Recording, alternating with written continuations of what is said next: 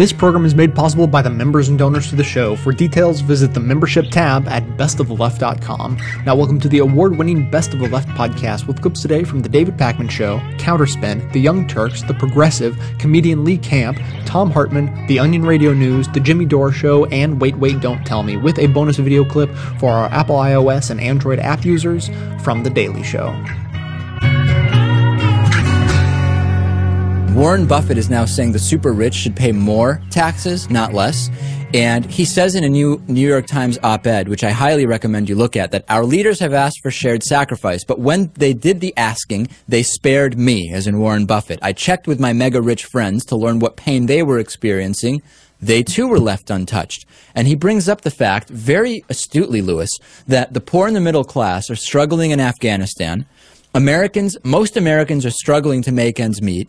And the mega rich, like Warren Buffett, continue to experience the benefits of significant, extraordinary tax breaks.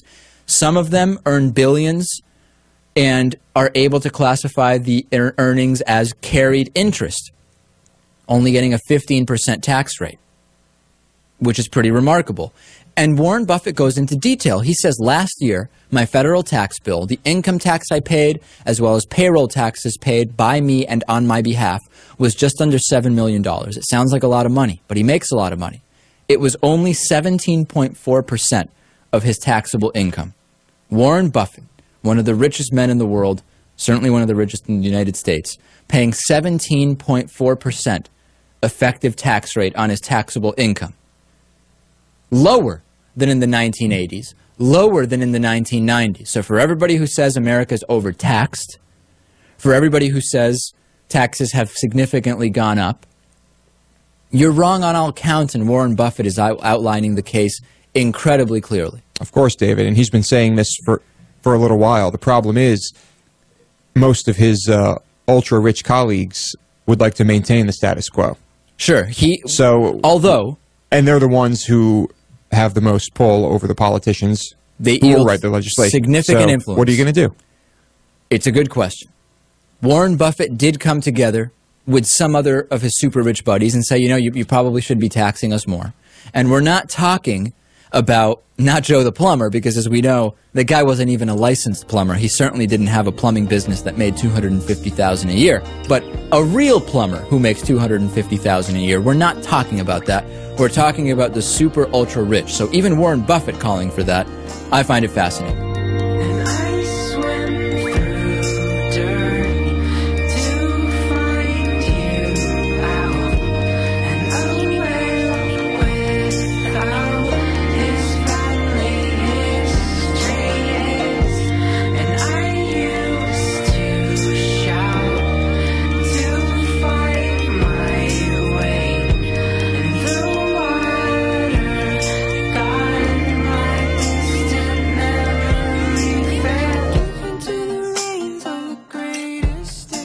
And finally, mega investor Warren Buffett took to the pages of the New York Times on August 15th to say, once again, that taxes on the wealthy should go up. Right wing outlets denounced the redistributionary rhetoric, but the rest of the media weren't always clear on the details.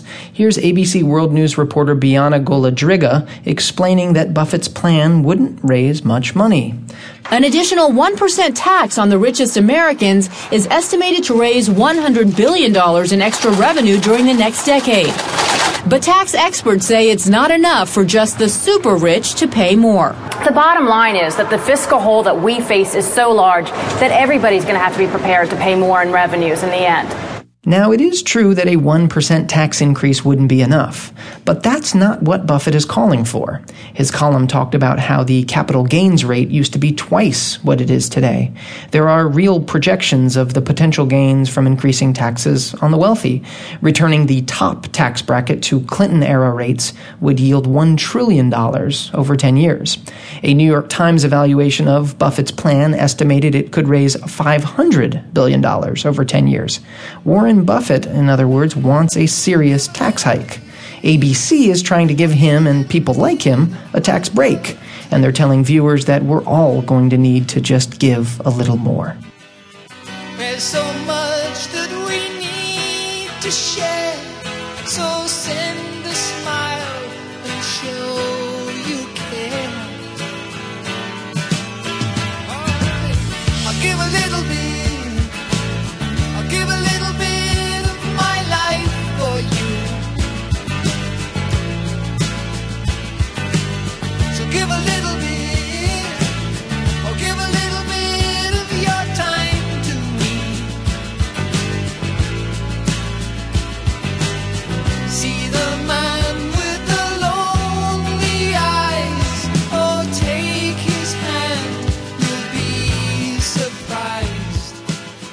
Fox News has a new talking point, which is that uh, people who are uh, Wall Street titans, uh, uh investor legends like Warren Buffett, are socialists. Now, yesterday, uh, Warren Buffett uh, wrote a New York Times op ed saying, For the love of God, tax the rich. So we have plenty of money. We're, are, we're at record low tax rates. This is un- unconscionable. All we're doing is hitting the middle class. I pay less taxes than my secretary and everyone else at the office. It's outrageous. So um, Eric Bolling, who works for Fox uh, Business News, which is a comedy and a joke, said uh, that uh, Warren Buffett was following Obama's quote socialist handbook. And let me give you another quote from Bolling. He said, What is this? Is he completely a socialist? This is referring to Warren Buffett. is he completely a socialist? He's playing to Mr. Obama's hand of uh, tax anyone who makes money and give it to the people who don't work. yeah, because Warren Buffett, one of the richest men in the world, who got that money by investing in businesses. I mean, if you think of capitalists, the guy you think is Warren Buffett. He wants to help the middle class. What is he, a socialist? Why doesn't he want to take all the money for himself? Oh, this guy's a, basically a traitor. I can't believe it, right? And that's not all. Ace Greenberg goes on uh, to talk with Neil Cavuto on Fox. And Ace Greenberg is a former head of Bear Stearns. And in fact, in the beginning of this intro, uh, Neil Cavuto introduced him as the most celebrated Wall Street and Titan of all time. Nonetheless, Cavuto is going to disagree with him that we should ever help the middle class. Let's watch. I, could, I, I, I could have written the, the whole op-ed piece. I've been saying it for I can't tell you how long, Neil. I think it's ridiculous. Uh, when these people talk about that you can't raise taxes during a depression or recession, even among the rich, they're out of touch with reality. I mean, they really think that if you raise the taxes on Warren Buffett or on Bill Gates, they're going to fire people. It's ridiculous. Most celebrated Wall Street titan of all time, according to Neil Cavuto, saying uh, this is Warren Buffett's 100% right. What are you going to do? But Neil Cavuto is going to challenge him. Let's watch. Here's where I would argue with you, and I want to give my thought and just see, pick it apart as you do. Before we talk about raising taxes on anyone, we should look at the underlying product and whether it's worth them charging more if we haven't addressed and weeded out the costs in the underlying product. But you're saying there's a negative to raising the taxes for the very rich? What's the negative? They're going to leave the country, or what are they going to do? I, I, They're going to fire people to work for them? I think that's not it. I love that. That's superfluous. No, that's exactly the point. He's like, well, what are you going to do? Move to Somalia? No, this is where business is. And I'm telling you because this is where I do business. This is where Warren Buffett does business. And we're not going to leave the country. You tax the rich not because you want to hurt them and not because you got anything against them. Obviously, Ace Greenberg and Warren Buffett are fabulously rich. It's not to hurt themselves, it's because you need some degree of fairness so that the middle class and the poor don't pay all the bills. We're at a record low tax rate. Raise it a little bit so that we can balance the budget and we could all be better off. But Fox doesn't want to hear that. They're like, ah, I'm going to challenge you here. I don't know. Your Buffett's a socialist, and this Ace Greenberg guy talking about taxing the rich is no good. Now, why is there this disparity, by the way? It's because not all rich people are bad or greedy or uh, don't think that uh, we should, you know, have some equity in the country. Obviously, as you can tell, some are uh, making great arguments, and I've said this from day one. I say it every single time we talk about this issue. This isn't about rich versus middle class versus poor, but they're not the ones that give money to the politicians. Ace Greenberg and Warren Buffett aren't going to say, here, take all my money to make sure you tax me more, right? They're not going to lobby in favor of that. They just have their ideas. And I'm glad that they're sharing those ideas. It's still important. But the rich that are greedy pay people like Rush Limbaugh, Fox News, all the Republican senators and congressmen, most of the Democratic uh, senators and congressmen, to make sure that the taxes are at a record low so they make more and more money. So the rich who are greedy and use politics and the media win, and the rich who are not greedy can only go out there and every once in a while make a point and then melt away. Unfortunately, that's the state of uh, our current politics.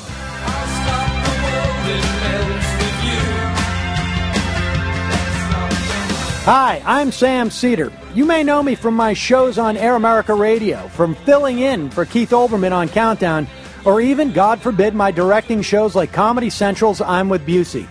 If not, you should really get to know me. Not personally, of course, I think we'd both find that uncomfortable. But if you're a fan of the best of the left like me, I think you'll enjoy my daily live show and podcast, The Majority Report, at majority.fm. It's a daily dose of political news, analysis, and guests like Chris Hayes, Robert Reich, Digby, comedians like Marc Maron, Janeane Garofalo, filmmakers like Morgan Spurlock and Lucy Walker, and on occasion, between my rants on raising taxes, ending wars, and decorporatizing our democracy, I can be mildly amusing. I'm unbought and unbossed daily on the Majority Report at majority.fm.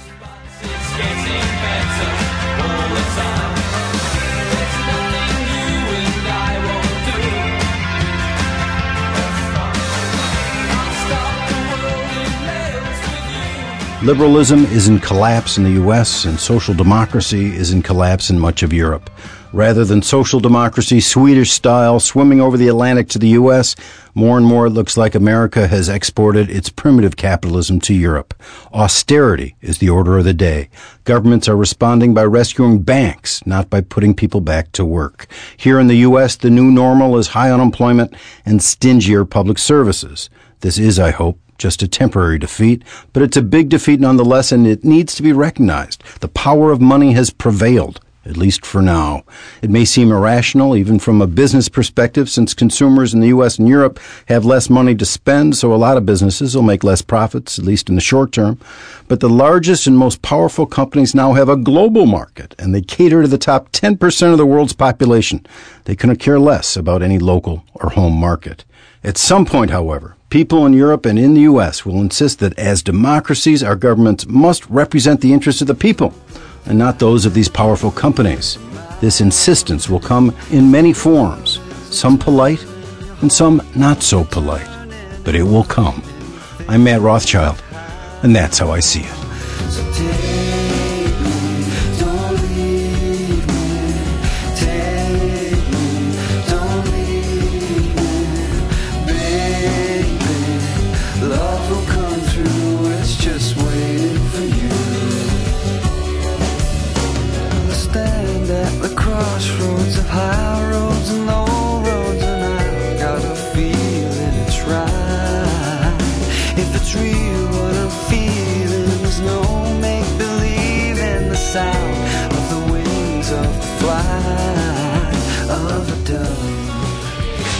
I'm Lee Camp, and this is your moment of clarity. The London riots showed that young people can stand up, can fight back, can stand strong in the face of overwhelming force, and cannot turn down a free pair of Nike basketball shoes. Materialism is so deeply entrenched in our bones now that even for the youth, who I believe at the heart of it were rioting out of desperation, out of a belief that there is no future for them or their children, still couldn't turn down the opportunity for a television inexplicably sitting out for anyone to take just inside the smashed window of an electronics store. And bear in mind that the media hardly covers anything until it's set on fire or it hits the wealthy in the suburbs. Thousands of young people are protesting in Chile for better affordable education and have been for months. Yet how much news coverage has it gotten outside of that country? We're less likely to know how many broken legs there have been on the streets of Chile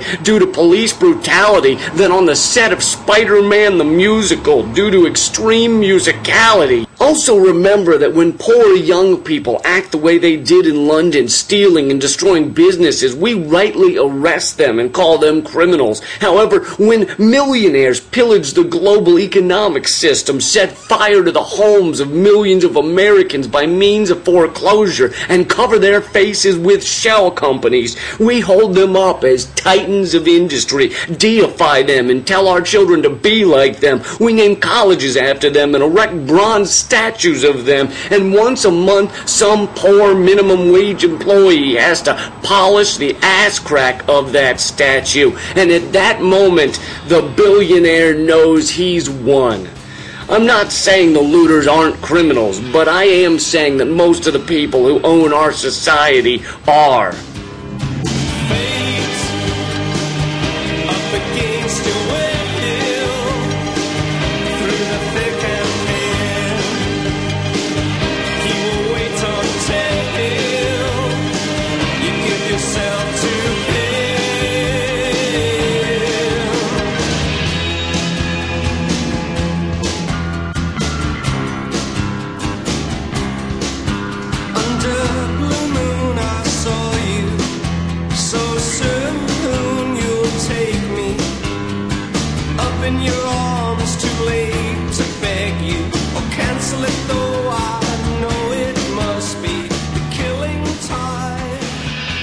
I told you that the America's biggest transnational corporations have a secret they don't want you to know about. Uh, w- what the secret is is that they are creating jobs. This whole creating jobs idea makes me nuts. First of all, the phrase creating jobs has just have you noticed it's like, you know, homeland. We never said homeland before George Bush became president. Hitler used to refer to Germany as the homeland. He was the first German leader to refer to Germany as the homeland. Before that, it was called the fatherland, der Vaterland. Um, and, and he called it der Heimat, uh, the, the, the homeland. And it was part of his blood and soil notion, you know, that you are, you are of this land and, and follow me. I'm the leader of this. And, and, and George W. Bush did this with, with homeland here in the United States, which ha- has offended me from day one. I prefer to think of this as the United States of America, not as, not as a homeland. Homeland is something that implies a racial identity. It plays right into Pat Buchanan's whole thing that you know, oh my God, we're you know, whites aren't going to be the majority in the next couple of years. Uh, what's happened to the homeland? The homeland of the white people. You know, I, arguably Native Americans could use the phrase homeland. But anyhow, this, this, similarly job creators and job creating. These these are Frank Luntz focus grouped Republican talking points. Nobody creates jobs. Nobody's a job creator. People hire people. Companies hire people. Companies lay off people. Companies fire people. Remember, for, for probably most of your lifetime, the headlines were AT&T lays off 300,000 people. AT&T hires 20,000 people. You know, whatever it may be. I don't know that those were, you know, I, I don't recall AT&T ever laying off 300,000 people, but you get the point. It was hiring, firing, or laying off. And now all of a sudden it's creating jobs like they're a commodity. Like, gee, if we could just get enough of those jobs created and handed to us, everything would be happy. No, it's hiring. And, and why did they want to take it out of hiring? They wanted to take it out of hiring because hiring suggests that the employer is going to make some money off the employee, which is how it works. Jobs are not a gift that employers give to us or rich people give to us, no matter how much right wing talk radio wants you to think that. People are hired because the work that they do creates more money for the business that they're doing it for. Period. Anyhow, the, the, the thing that the transnational corporations don't want you to know is that they are hiring more people overseas than they are in the United States, and that they're laying off people in the United States to hire those people overseas. And so what they have done is they have gamed the system. They've gotten, I don't know if it's legislation passed or it was executive orders or what, but the deal now is individual corporations have to report to the Labor Department how many people they've hired or laid off in the United States and how many people they've hired or laid off overseas, but they do it now anonymously so that the Labor Department aggregates the statistics. So what we know is that the largest corporations in America in the last couple of years have hired 2.9 million people in the United States and have hired 2.4, uh, excuse me, have laid off 2.9 million people in the United States and have hired 2.4 million people overseas. If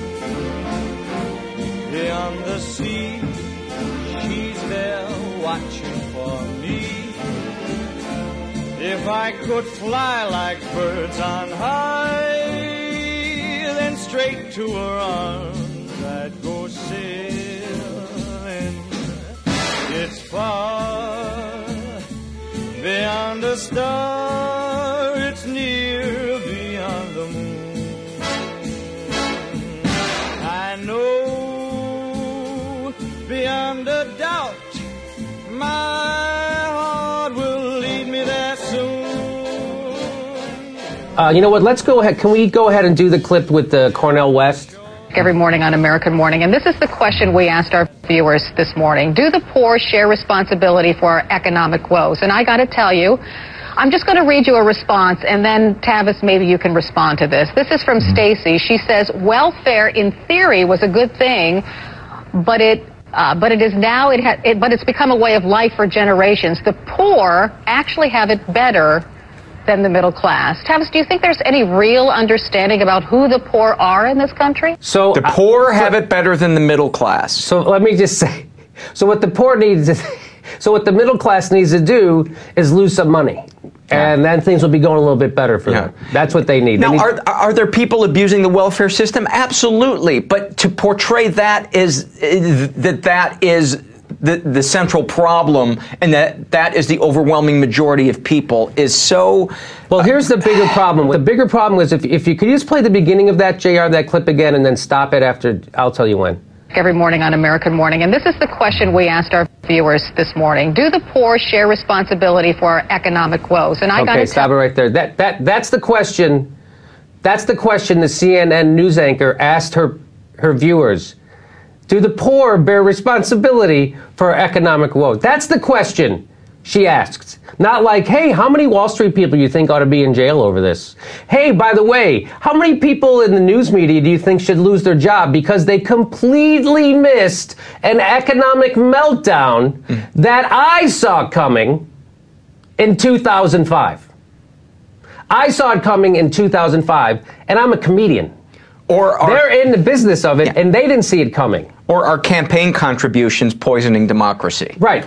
No, the question they want to know is, hey, you know the people with no money and no power, shouldn't they get a kick in the teeth right now?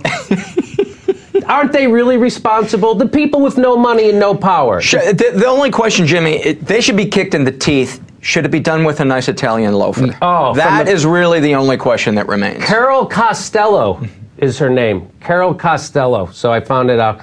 So can we go to the so she she keeps that. That's the question she asks her viewers. Are the poor making should okay, so let's go to clip number um, let's go to 14.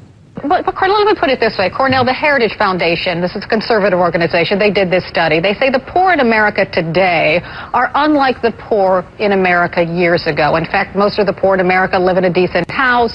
They have TVs, they have microwave ovens, they even have a refrigerator. So what are they complaining about? Can you cut it? Wow. The, oh. the hero shouldn't it have just stopped at a study of the poor done by the Heritage Foundation? Why do you even go a second past that? Well, there's a pro- there's another there's the next problem, Paul. So the Carol Costello, the journalist, who is she questioned? So th- here's Cornel West and Tavis Smiley. They're uh, trying to raise awareness to help the poor in this depression.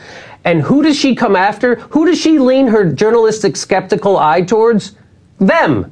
Not, not the Heritage Foundation study. She's not skeptical of that. She's skeptical of them who are trying to focus our country's uh, uh, attention on the needs of the poor and middle class. That's she's skeptical of them. She's not skeptical of the, and that's why we have we got, went into Iraq. We're still in Afghanistan. The banks melted down, ruined our economy. You lost your job oh, to oversee third world uh, slave laborers. That's why. Because Carol Campbell and corporate tools like her don't question the Heritage Foundation, but they question Tavis Smiley and Cornel West when they're trying to focus our attention in the middle of a depression on the poor and the middle class.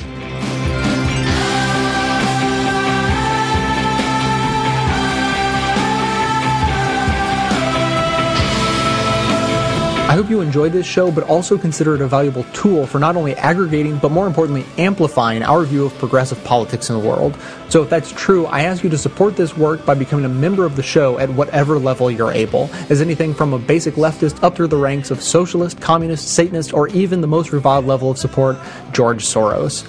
I produce 11 episodes a month of fearless coverage on all the hot button issues we face, maintaining a rock solid schedule. So if that sounds worth supporting, please consider signing up to donate as little as $5 a month or even $55 a year. Members also gain access to bonus audio and video content that doesn't make it into the show itself. So for a concrete way to support a strong progressive voice, please visit the membership tab at bestoftheleft.com.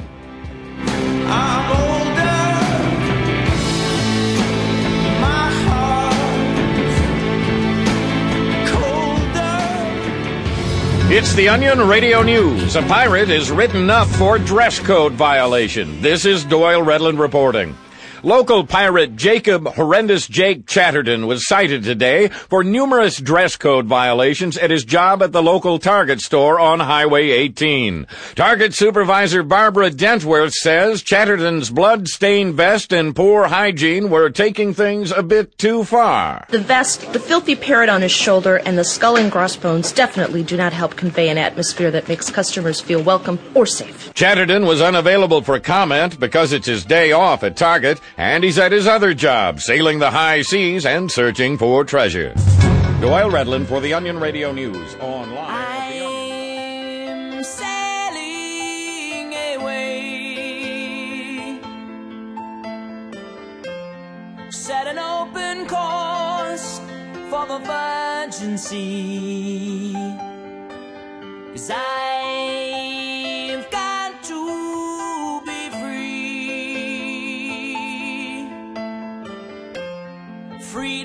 life that's ahead of me. Republican politicians are unreal these days. They pushed the economy to the precipice of default, which led Standard & Poor's to downgrade the U.S. credit rating, and then the Republicans turned around and blamed the Democrats for the downgrade and for Monday's stock market plunge. John Boehner said the market fell because the Democrats refused to make the necessary cuts, though he's more aware than anyone that Obama was willing to bend way over backwards. Mitt Romney blamed the president's leadership, though Romney himself was willing to bring on a default. Sarah Palin and Michelle Bachmann, the Tea Party twins, both seemed overeager to bring on the default, and now they blame Obama too, and ask how anyone can dare blame the Tea Party people. Well, I blame them and their paymasters. They're the ones who've been torching the economy and then blocking the firefighters from even getting to it. They opposed the stimulus. They opposed tax hikes on billionaires. They concocted the debt crisis. They then insisted on savage cuts in domestic spending, which are going to hurt the economy even more. And they're standing in the way of a jobs program which could save the economy.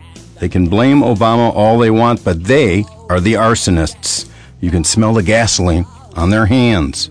I'm Matt Rothschild, and that's how I see it.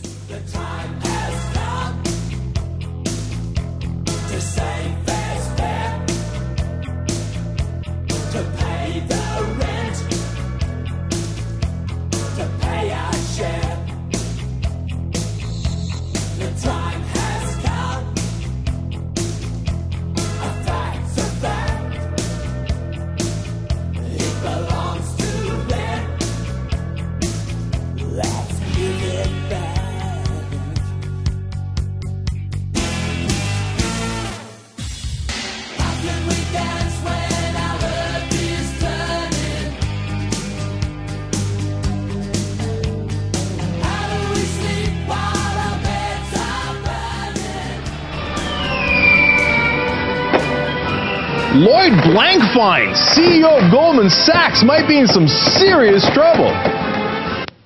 As my grandma would say, whoa, what happened here? Well, he is hiring a specialist, guy by the name of Reid Weingarten. He's a Washington defense attorney. He's represented uh, some people like Bernie Ebbers uh, and some of the other top uh, people accused of fraud and serious criminal misconduct in the financial world and in the corporate world before. Now, what every analyst seems to agree with is that you don't hire that guy unless you think you're in a world of trouble and that significant charges might be coming up ahead. So now there's discussion that the Justice Department might not just go after uh, deals that uh, Goldman Sachs was uh, involved in on a civil level, uh, but they might actually go after the executives, obviously including the CEO, Lloyd Blankfein, and that they might go after him not just for the deals, but for perjury in front of Congress. Because, for example, Lloyd Blankfein said uh, that uh, they did not sh- have any major short bets against their own clients, meaning that they weren't on the other side of those transactions making money off of their clients losing money. And that's just not true. Everybody knows it's not true. The question is, can you prove perjury in a court of law? And more important question is, will the Justice Department even bother? And if you were laying down a bet that they weren't going to bother, that would have been a pretty decent bet throughout, since so far, out of all of the what appears to be incredible fraud from the banking industry throughout all these years, there's only been three cases brought And none of them were against the top executives, any of the executives at these top banks, right? So is the Justice Department really going to bring a criminal cases against Lloyd Blankfein? Be still my heart. I, am amazed that it's even possible. Nomi Prins, who used to be a former managing director of Goldman Sachs, she's now on the right side and exposing all the things that Goldman Sachs does. She wrote about how it might be more serious charges than perjury. That you don't go to Weingarten until, unless you're in a world of trouble. So not, maybe not just fraud charges against Goldman Sachs, perjury charges against executives, but maybe even fraud, criminal fraud charges against those same executives, which be, would be could be a whole different level. And it obviously is going to be interesting to see how that unfolds. Goldman Sachs uh, stocks are beginning to dip a little bit uh, on the news. People are significantly concerned. If Eric Holder actually does something, if he comes up out of his cave and actually does something, it would be amazing. It would be the most surprising news we've had in a long time, especially if he goes after the head of Goldman Sachs, uh, who more than richly deserves it. So, you know, overall, here's what I got to say about that. Can't wait. Took a while, but I got there. Have we have we hit campaign season? I mean, I like I'm saying, if we get about if we get just over a year of serious like fist in the face policies, I'll take it for a minute. And here's what I got to say about that. Oh. That's an interesting point. Now, look, here's the thing. President Obama could actually put us in a very difficult position because we think that he hasn't done much, right? And there are still a lot of other Democrats who and liberals, people who call themselves liberals or progressives who think that President Obama is awesome, but they were shocked and chagrined to find out that there was political opposition. And once they realized there was political opposition, they thought, well, that's it. We have to give up. We can't, we obviously can't accomplish much at all. Oh my God, I didn't know there were people on the other side. So anyway, you know that constant battle that's been going on.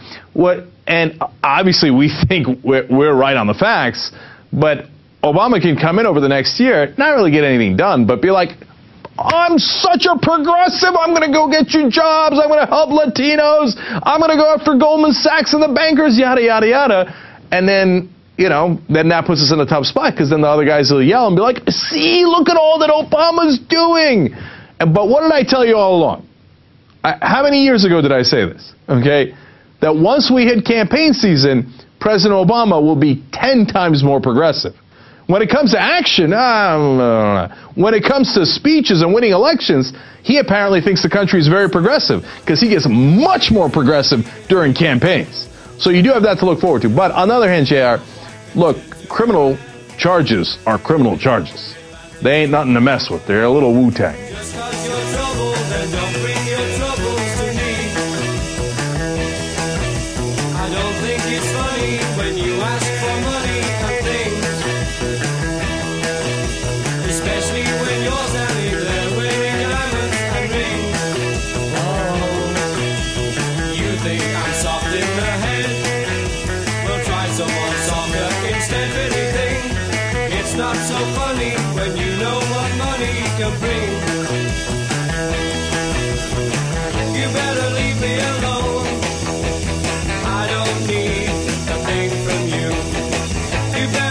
yourself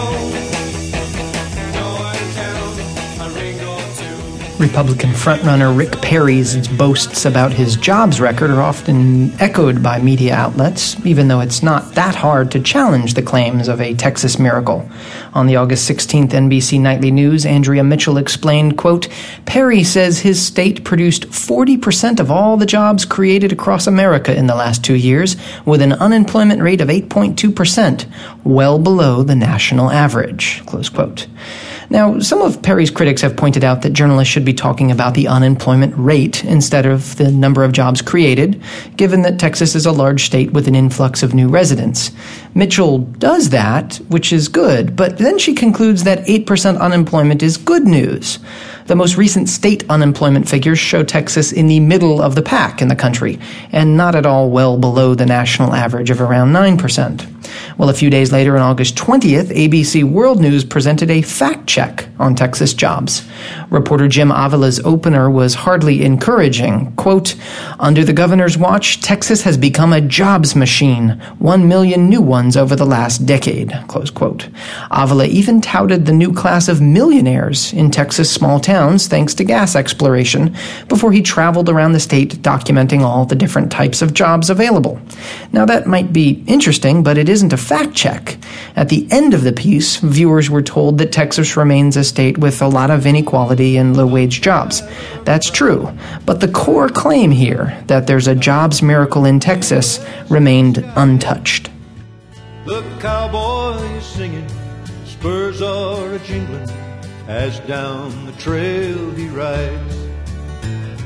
The mission of this show is to aggregate and amplify the best voices of the truly liberal media, and now you can play a critical role in helping fulfill that mission. I pick out the best clips I hear to share with you, and now you can do just the same thing extremely easily. Now available at bestoftheleft.com, each clip I play is made available individually with simple buttons that allow you to share your favorites on your networks through Facebook, Twitter, by email, and beyond. By myself, I can amplify this content to thousands of people, but collectively, we have the potential to reach millions. No kidding. Become your own media activist by taking one minute to share your favorite content a couple of days each week, help more people plug into the truly liberal media, and be an integral part of this extremely virtuous cycle. Thanks so much for your help.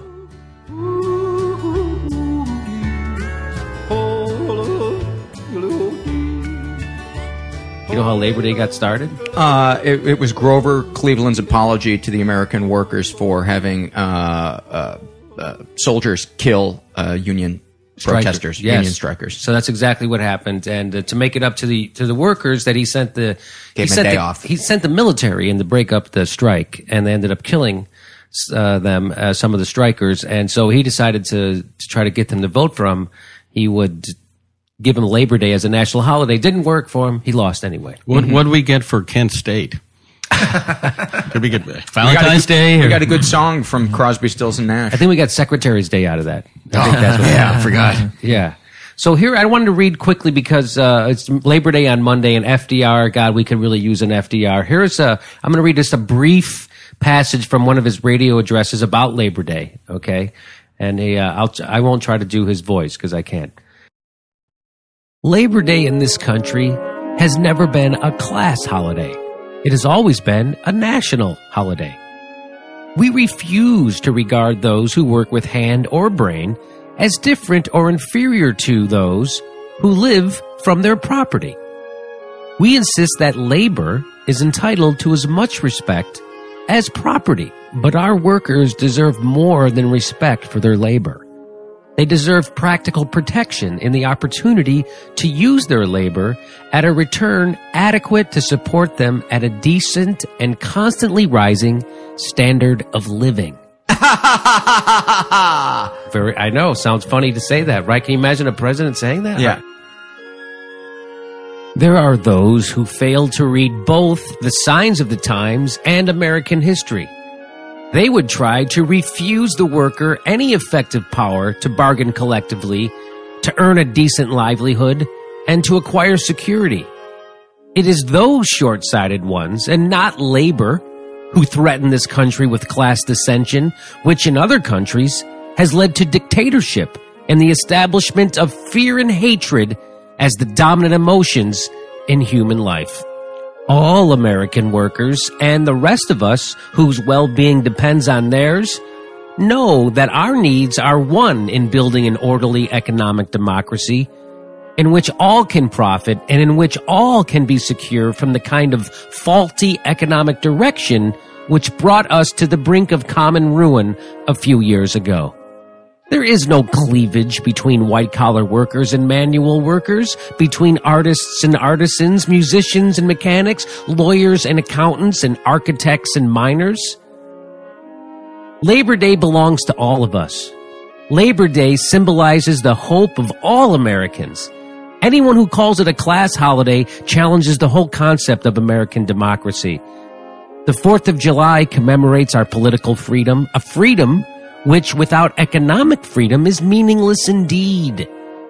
Labor Day symbolizes our determination to achieve an economic freedom for the average man, which will give his political freedom reality. We have plowed and we have planted, we have gathered into barns, done the same work as the men with babies in our arms. But you won't find our stories in most history books you read.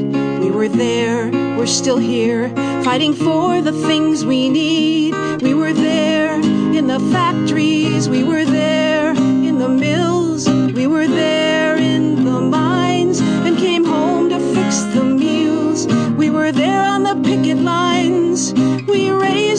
our voices loud. It makes me proud just knowing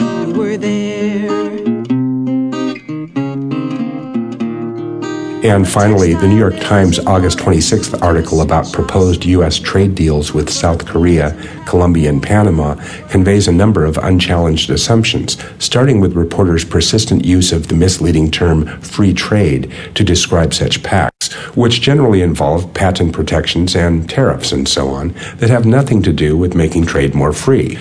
But what leapt out at us was Jennifer Steinhauer's formulation of support for the deals. Under the agreement, she writes, quote, American service providers would be able to compete in the three countries, ostensibly adding new jobs to the American economy. Because of this, they are widely supported by the U.S. Chamber of Commerce and other business trade groups. Clearly, ostensibly adding new jobs is a leap of faith when there is plenty of evidence to suggest that such deals actually cost jobs. But even more presumptuous is the idea that the idea of creating jobs is what accounts for the support of the Chamber of Commerce and business trade groups. It would be shocking to learn that that was these groups' driving concern, particularly given that the story of recent years is companies' failure to add jobs even when profits soar, and indeed their glowing reports to stockholders, complete with claims of million dollar bonuses in times when they have actually laid workers off. Last we heard, businesses were interested in profits. If the Times knows otherwise, they've got a real bombshell on their hands.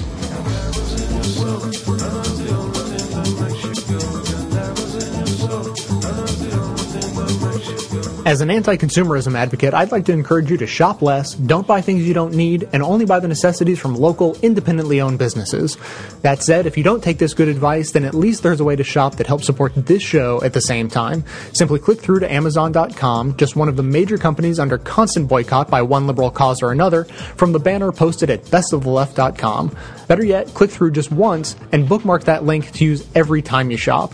Your shopping experience will be identical to normal. It will cost you nothing extra, but 7 to 8% of the cost of your order in soulless corporate blood money will be siphoned off and used to tremendously support the production of this show. Thanks for doing the right thing, whatever you consider that to be.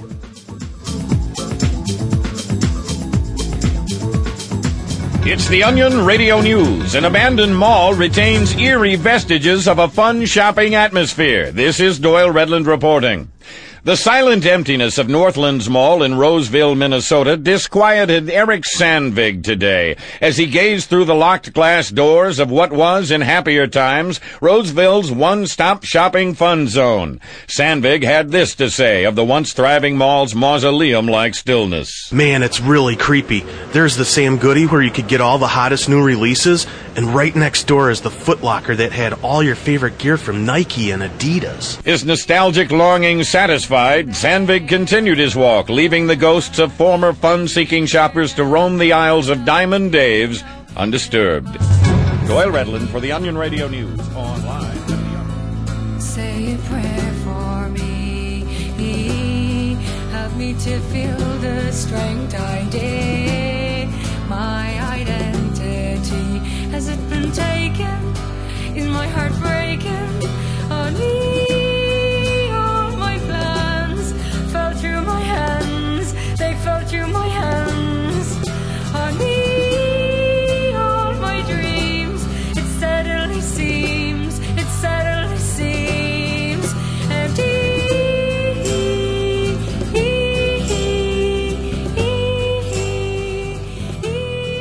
Here is your first quote. It was one of the worst pregame shows I've ever seen. That was CNN's Alex Castellanos reacting to what big event on Thursday night? I think that had to be Obama's uh, speech to the to the Congress. Yes, his big job speech. That's right. Very good. Very good. After um, a week of preparation, the president reached up into the attic and got out his angry face, which he hasn't used since someone bogarted his Chablis back in college. He insisted that this $450 billion jobs plan would not add to the deficit and would be paid for partly through cuts in other government spending and the rest from a $200 billion Groupon he got from China. but as he said to Congress, you got to act on that now because it expires. And of course, you can only use it if a bunch of other Western democracies also sign up. But he's hopeful. so it's called the, the, the, American Jobs Act. Very straightforward, very very descriptive. Uh, this is this is an improvement. Uh, you know, they failed to come up with a catchy name for their health care bill, which might have doomed it really in public opinion. So they had to get this one right. The American Jobs Act. That's good. It was a compromise between uh, the first idea, which was the Infrastructure and Actualization of the Labor Initiative Revival Act. and the other idea, uh, which came from Joe Biden, it was money good.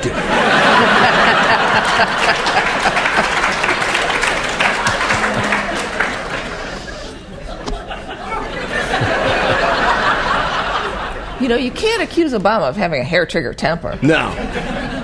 He's, yeah. I can, you can only imagine what his children get away with. Malia, Malia, I'm giving you exactly a week and a half to stop that. Exactly.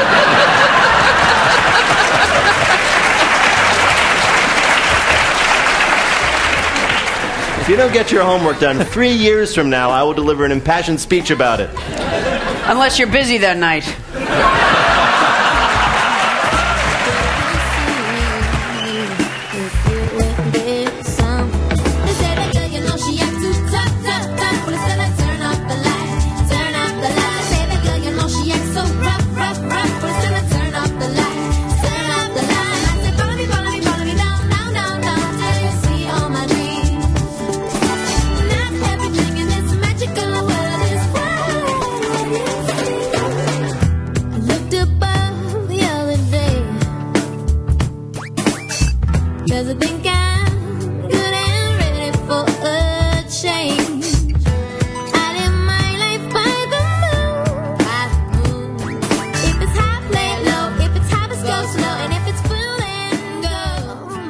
Barack Obama gets around to making an affirmative case for government action, he's at his most inspiring. So it was on Thursday night.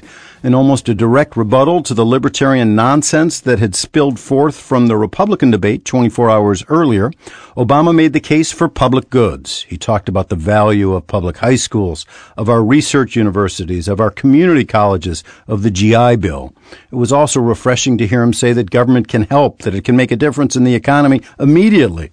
He was right to propose repairing our infrastructure, funding our schools, providing jobs for returning soldiers, refinancing federally backed mortgages at lower rates, and extending unemployment insurance.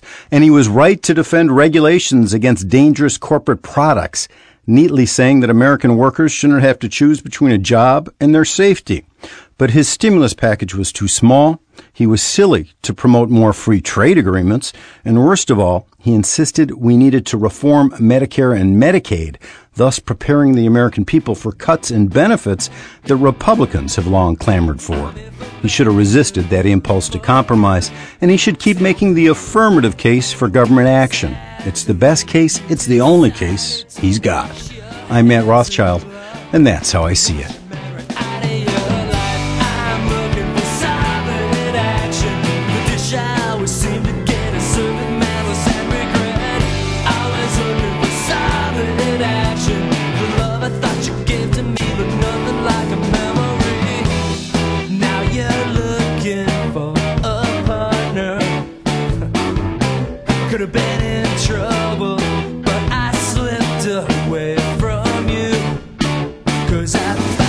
Met your monster double. I'm looking for solid action. The shower seemed to get a certain malice and Here in Los Angeles, we have uh, about, about 15 different um, food stores. Mm-hmm. But they're owned by two different, the same two companies, right? So they're and the one company owns Ralph's, which is the most I think prevalent uh, food store in the South Southland, Mhm. as we like to call it. Ralph, they're called Ralph's, which is a funny name for a food store, right? Yeah. right. Never yeah. thought of that before. I'm going to get a, I'm going to get some food. Where Ralph's? I'm going to Ralph's, and I'm gonna Mike is a bowl of soup over at Puke's, and then uh, we're gonna go for a nightcap over at Upchuck's. So uh, so Ralph's is the place, and uh, Ralph's is uh, screwing over their employees again. Now Ralph's, let's remember that they made. Uh, I think they're owned by. They might be even be owned by a hedge fund at this point, but they made three billion dollars profit last year. So that food uh, organization, Even though I always used my Ralph's Club card Uh, and, I, and got discounts every time, and they still made that kind of you're money. sticking it to them Uh-huh. and they're still making the big money okay so um so they're trying they're they're trying to screw over their employees again they want them to pay an extra about an extra $1100 more a year out of their paychecks for their health care Mm-hmm. which they had already previously negotiated but now the company wants to screw them out of it so an $1100 more a year might not seem like a lot uh, and it's really nothing if you think about it and you own a chain of supermarkets. so, uh, and the so the union's threatening a strike, and the company says they're willing to negotiate in good faith for as long as it takes the union to cave. Sounds about right. But don't they, uh, for their health, instead of a health plan, shouldn't they just not eat at Ralph's? Instead of a, well, they do have some. In some lieu of a health plan. In lieu, they have they do have some healthy stuff at Ralph's, but uh, so. Uh, so ABC, the local ABC News, uh, they took a camera down to Ralph's to ask uninformed people about how they feel about the whole thing, and uh, let's listen to what some of the customers have to say. Everybody's got to give right now. And um, I, I can't even tell, I don't even want to say on air how much I pay for my health care. Everybody's got to give right now, is what that lady says. Everybody's got to give right now. Um, let's. There's one more lady. Let's let's hear both these ladies. There's another lady who has something to say. The say. strike is not right. We have enough problem in California, and this add more problem. Yeah, that's right. The strike is not right. We have enough. Did prob- they talk to anyone that supported the strike? Um, they did. They did talk to two people, but I don't Mhm. have that. I don't have those clips. So they had two people who were like that against the strike, and then two people who said they should. Uh, uh, be, they were before the strike, and um, and and let me just ask the question: Why will the Republicans always manage to have a minimum of fifty percent in America? Why?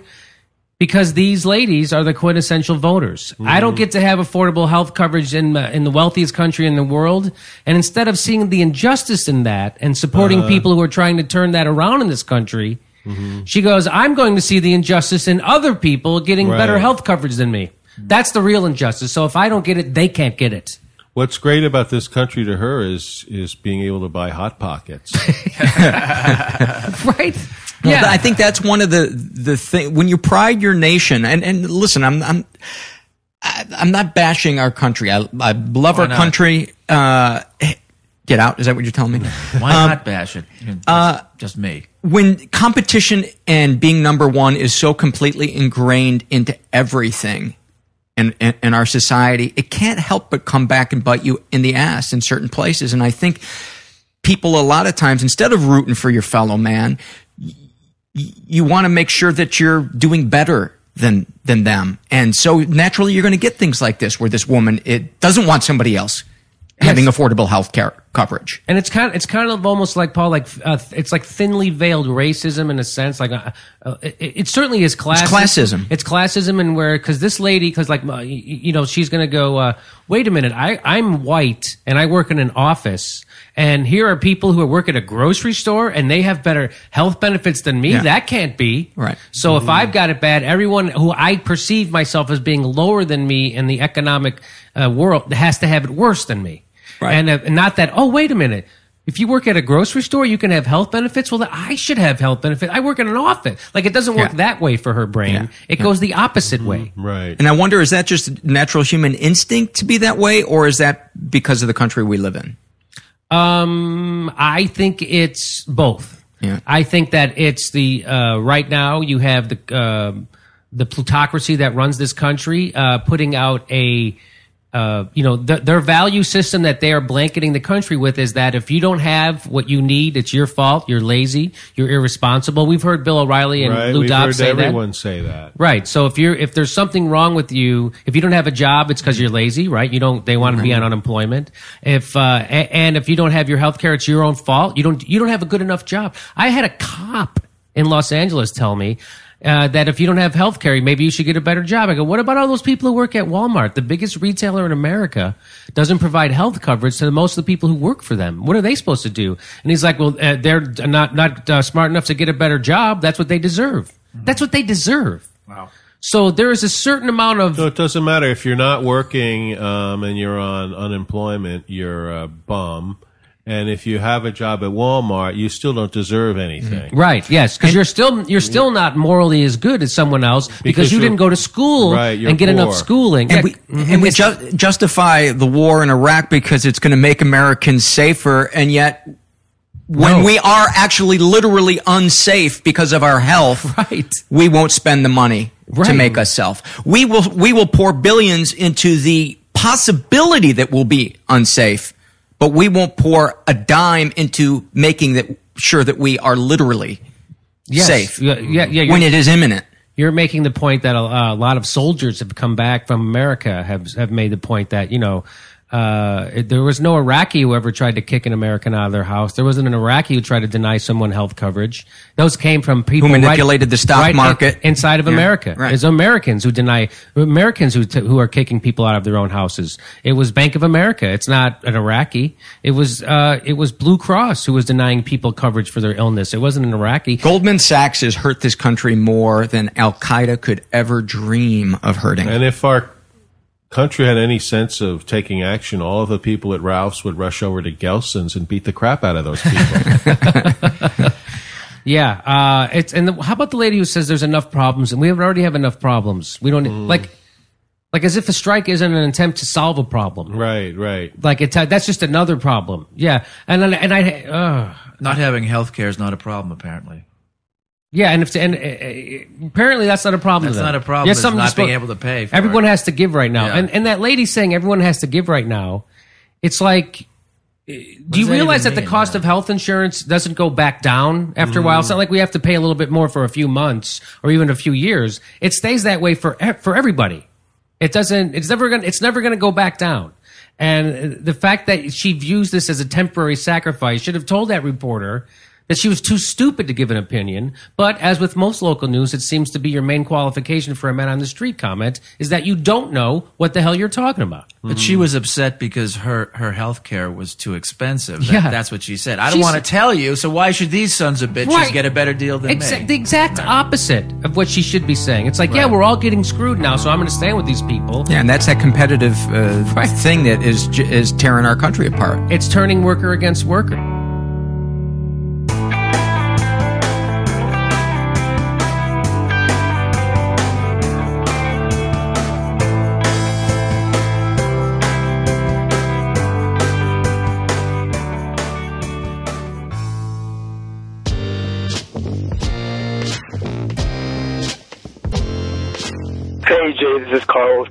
Chicagoland. I was just calling not necessarily to get played on the show, but because I wanted to uh, have I have a request for a show idea.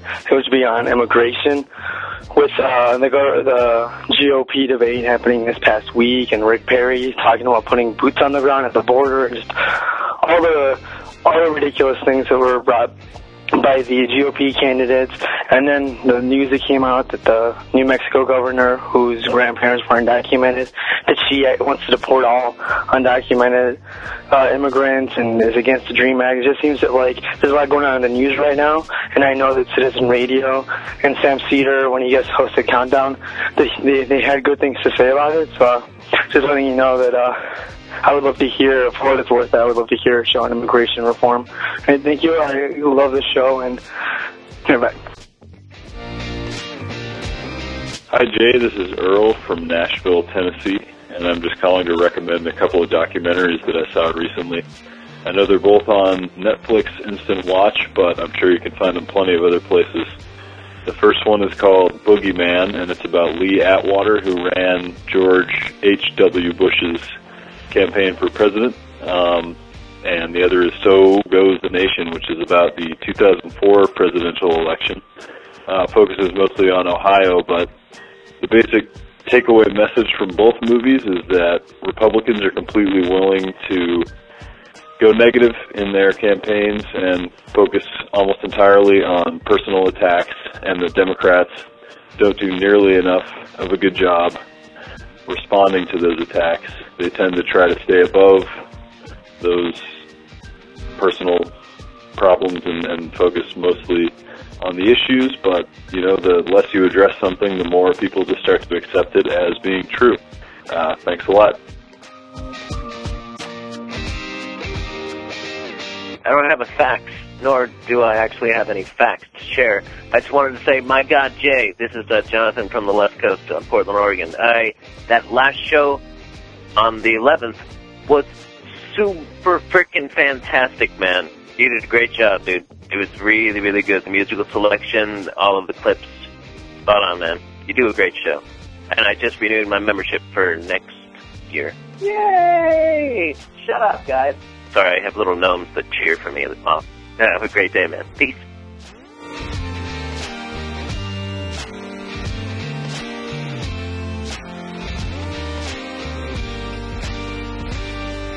Thanks for listening, everyone, and thanks to all those who called into the voicemail line. If you would like to leave a comment, question, or activist call to action yourself to be played on the show, the number to dial is 206 202 3410. So, for those who heard the uh, the most recent episode uh, and listened all the way to the end and heard my comments, I, I basically did a, a prebuttal to a theoretical progressive Christian uh, because I was guessing as to how they would react uh, to, to that episode on religion.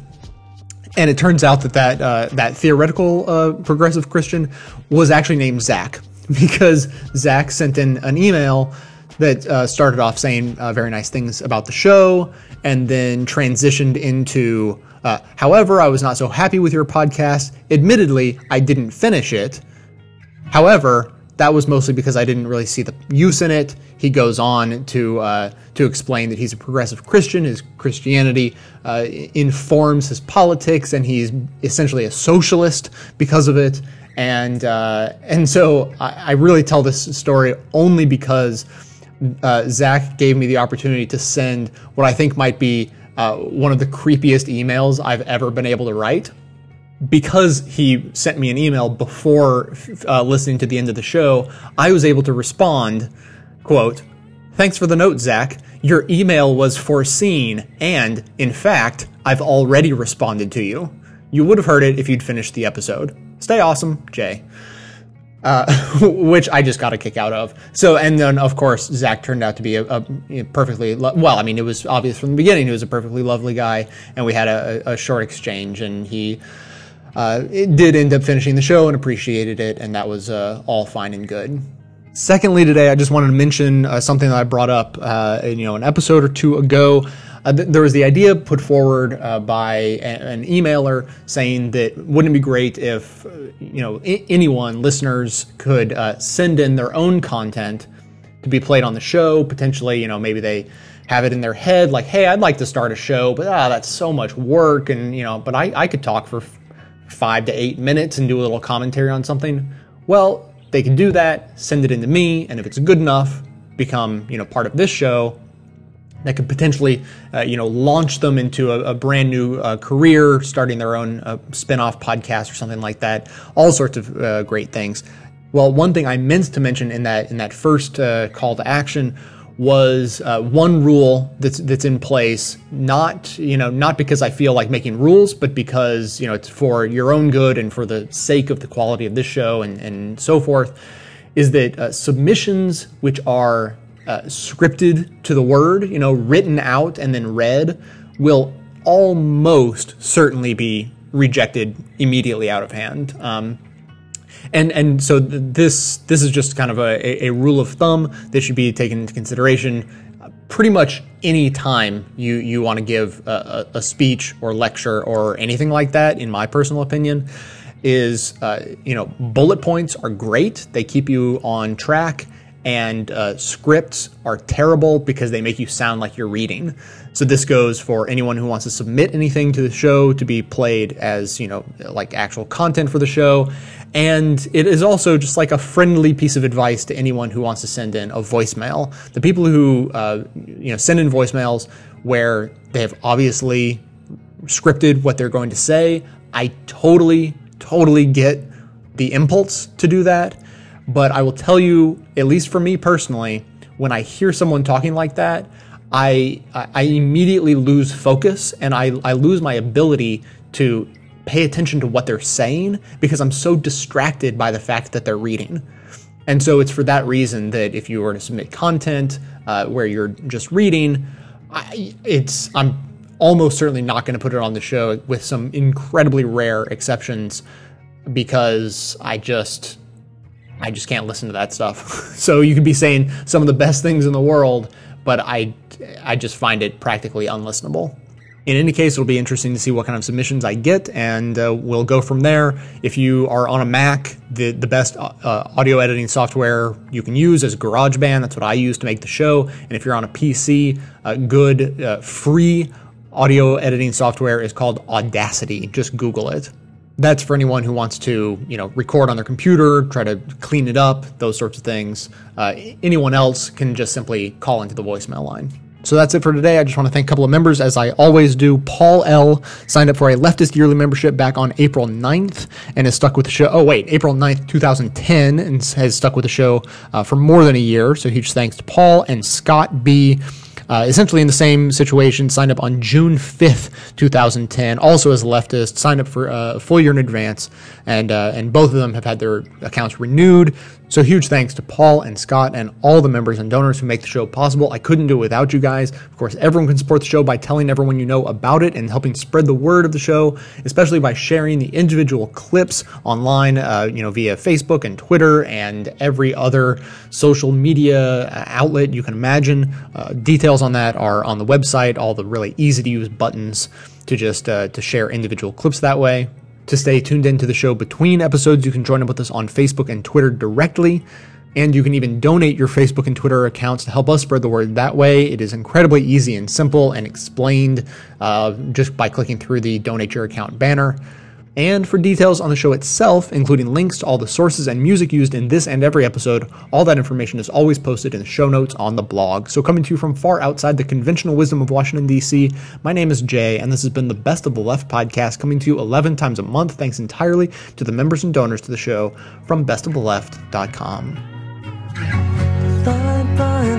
Black and white. you took apart a picture that wasn't right burning on a shining sheet. The only maker that you wanna meet. A dying man in a living room, whose shadow bases the floor. I'll take you out any.